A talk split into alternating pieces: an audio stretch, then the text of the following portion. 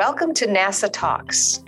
In today's NASA Talks podcast, we'll be talking with NASA's president, Melanie Center Lubin, who also serves as Maryland's Securities Commissioner.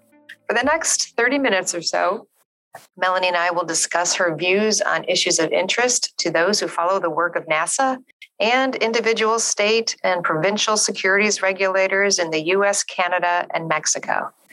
Melanie, welcome. I really appreciate you taking the time to join the NASA Talks podcast.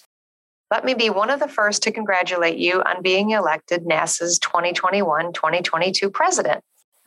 Thanks, Jeannie. I'm very pleased to join the NASA Talks podcast. I'm also honored and humbled to serve as this year's NASA president.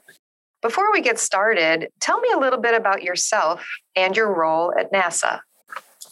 So before I talk about myself, I really would like to start by acknowledging NASA's immediate past president, Lisa Hopkins. Lisa is West Virginia's Securities Commission's General Counsel and their Senior Deputy Commissioner of Securities. Lisa had an incredible year despite how challenging it was with the pandemic. She successfully led this organization with visionary leadership, skillful mentorship, and incredible eloquence and grace. So as far as I'm concerned, I joined the Maryland Division of Securities 35 years ago this October, and I've been involved with NASA for just about as long as I've been a securities regulator. This amount of time has given me a front row seat to many changes in the capital markets, but the one constant is that I remain as driven today by the same commitment to investor protection that led me to join the securities division right out of law school and to stay for all these years. I'm committed to ensuring that NASA remains a vibrant and successful organization with opportunities for our members, especially our newer members and administrators, to engage in the work that we have underway. As Lisa Hopkins has said, NASA is far stronger and more effective when we work together toward our common goals, and I could not agree more. Wow, you really have shown a commitment to working with your fellow members and regulators to ensure the success of NASA's mission. So looking forward to this coming year, who has joined your leadership team?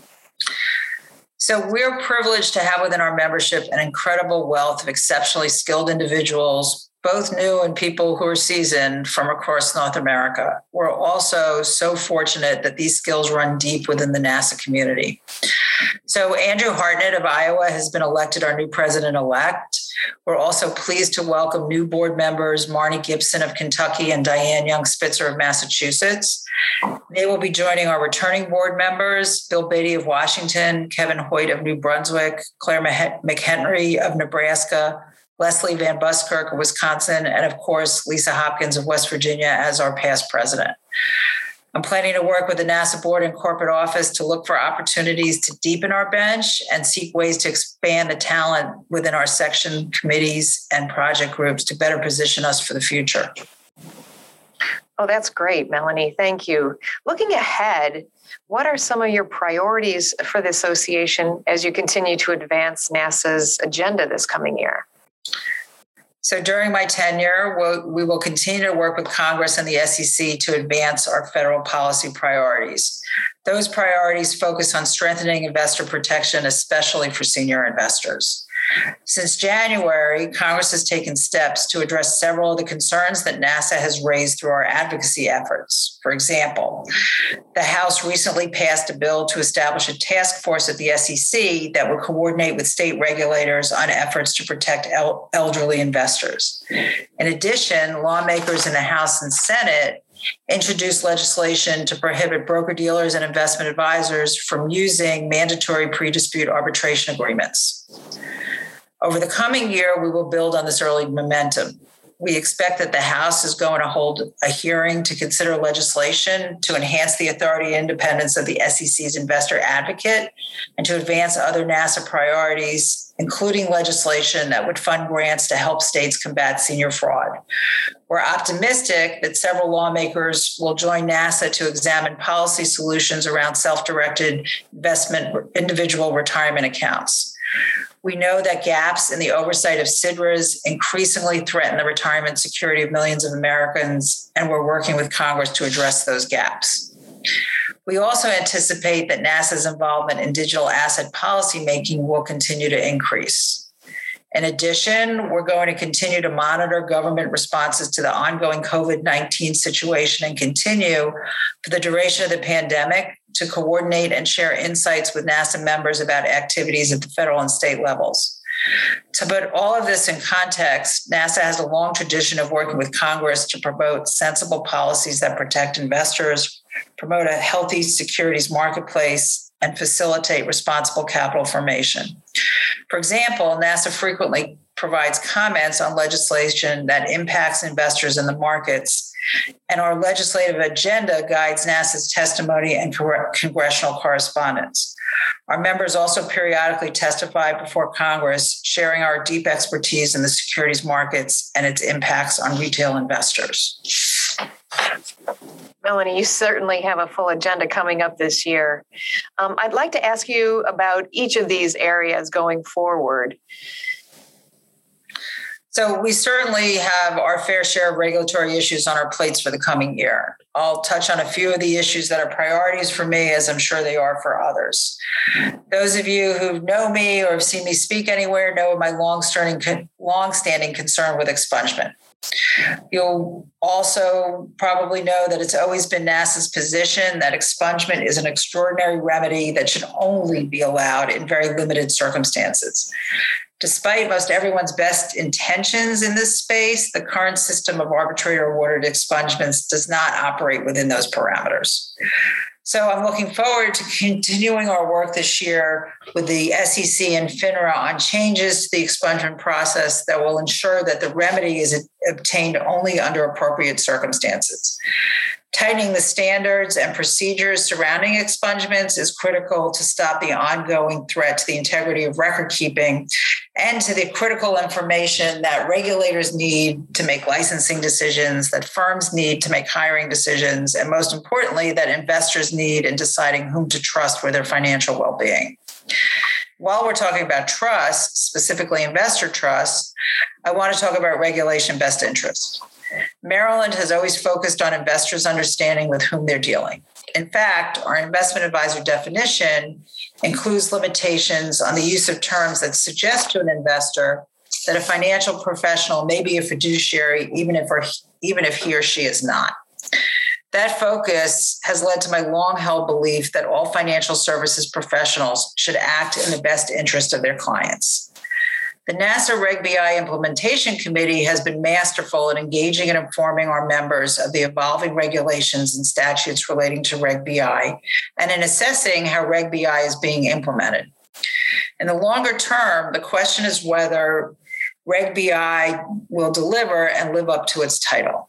We're all paying close attention to the answer to that question, and I look forward to the results of the examinations being done under the auspices of our Reg BI committee and to see their recommendations of what the future should be for that regulation. Oh, that's very interesting.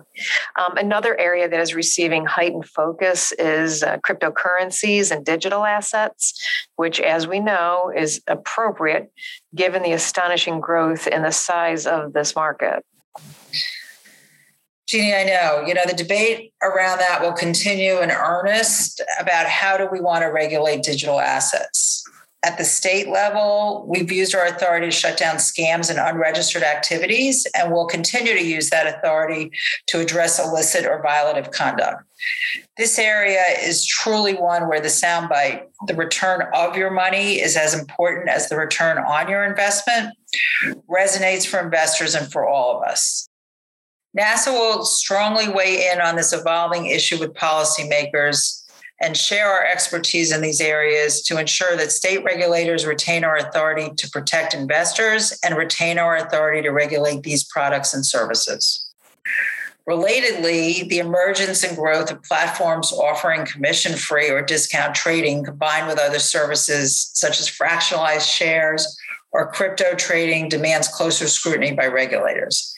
The fact that these apps are accessible to most anyone with a smartphone is, in my opinion, at best an investor education opportunity and at worst, at your fingertips, financial gambling with very real money. Coupling that accessibility with digital nudges or prompts raises significant concerns over the potential danger that these apps present to novice investors or to those without the means to sustain significant losses. I'm not suggesting at all that these platforms are inherently bad, but I am concerned that they purposely encourage and might actually manipulate their users towards speculative trading habits that are harmful to investors in the markets. The fact that these innovations open the capital markets to investors or groups that might not otherwise have had access could really be a good thing, but the magnitude of profits being made through arrangements such as payment for order flow, along with a lack of investor understanding of the risks, all raise concerns that the practice invites fraud and other misconduct. Innovation is great, but the rules still have to apply. That makes sense. Thank you, Melanie. Melanie, I'd like to wrap up our discussion today with a topic of personal interest, not only to you, but to many in our audience. Recent events have led to a lot of evaluation and discussion about diversity, equity, and inclusion. What are your thoughts? So diversity, equity, and inclusion issues will remain in the forefront for NASA. And I'm looking forward to the good work that I know our DEI committee will undertake this year as they continue to build on their impressive accomplishments of the past year. Recently, the NASA membership adopted a DEI statement reinforcing and supporting NASA's culture of inclusion and diversity of people, thought, voices, and experiences. The statement sets forth NASA's commitment to promote DEI in furtherance of our mission to protect investors, advance responsible capital formation, and ensure the integrity and efficiency of the capital markets. And I would recommend that our listeners jump on the website and take a look at the statement because it really does set forth NASA's priorities. Melanie, thank you. This is going to be a very, very busy year for NASA and for you. And I really appreciate you taking the time today and joining us on this NASA Talks podcast. And we wish you all the best this coming year. Thank you very, very much.